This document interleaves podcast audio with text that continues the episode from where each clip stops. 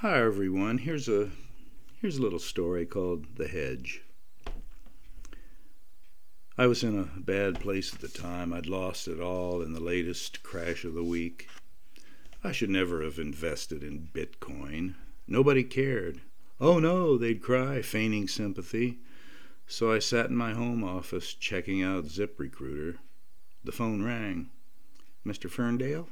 The voice wasn't particularly sinister or menacing, just unexpected. Sounded kind of like Charlton Heston proclaiming, Let my people go, a sonorous basso profundo. That's me, I answered. Check out what's on the other side of your hedge, he said. Wait, who is this? He'd already hung up. What the hell? I couldn't tell who'd called me because the Luddite in me still used an old landline without an answering service. I was caller ID-less. If I had newer tech, I'd probably have never picked up. I left to pick up some groceries a bit later, still wondering about that strange call as I drove out onto the street. Okay, I thought. Look at me. I'm looking on the other side of the hedge. Crazy voice on the phone. I stopped the car and walked the hedge line. There was nothing there except a couple of crushed beer cans, an old broken umbrella, and the moldy remains of a Happy Meal. Jesus, I thought, people are such, such. I couldn't think of the right words for people using the streets as a city dump. I dutifully cleaned it all up after returning home. The very next day, as I was relaxing after my date with the IRS, the phone rang. I was hoping it was my tax attorney with good news. Same voice. Go look on the other side of your hedge. He hung up immediately. What kind of macabre prank is this? Sure enough, there was an extra large pizza carton with one piece of what looked like a mushroom and kale with gorgonzola, with one giant ragged bite taken out. Next to the carton on the ground was a sloppy pile of vomit. Whoa, dude, kale does that to me too.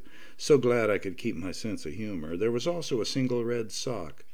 I wondered briefly if this hedge line was where all those missing socks from the laundromat and up ended. Is that where they ended up?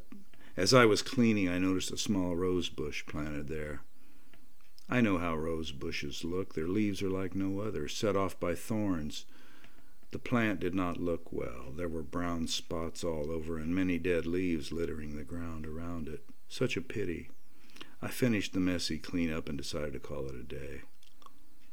The next day was a Saturday. I welcomed the time off and decided to simply sit around, watch some television, and recharge. I might give a call to Rita, the woman at my previous job who was always giving me that look. I wasn't very good at giving that look back, but after this string of failed relationships, perhaps I thought I'd give it another try.